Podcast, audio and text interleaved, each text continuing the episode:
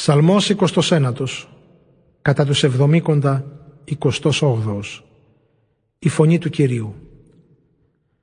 Προσφέρετε στον Κύριο γη του Θεού Προσφέρετε στον Κύριο τη δόξα Τη δύναμή του διακηρύξτε. Προσφέρετε στον Κύριο δόξα στο όνομά Του Τον Κύριο προσκυνήστε που φανερώνει μεγαλόπρεπη την αγιοσύνη Του.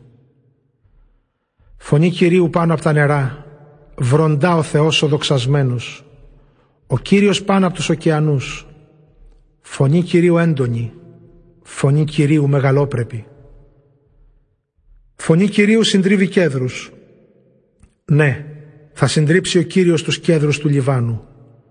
Κάνει τα όρη να σκυρτούν, σαν το μοσχάρι ο Λίβανος και σαν το δαμαλάκι το όρος των Συριών. Φωνή Κυρίου αστράφτει φλόγες πύρινες. Φωνή Κυρίου κάνει την έρημο να τρέμει. Κάνει να τρέμει ο Κύριος στην έρημο της Κάδης.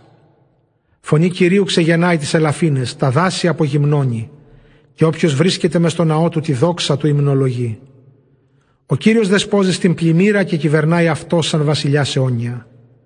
Ο Κύριος τη δύναμη τη δίνει στο λαό του και στο λαό του δίνει αυτό την ευλογία της ειρήνης.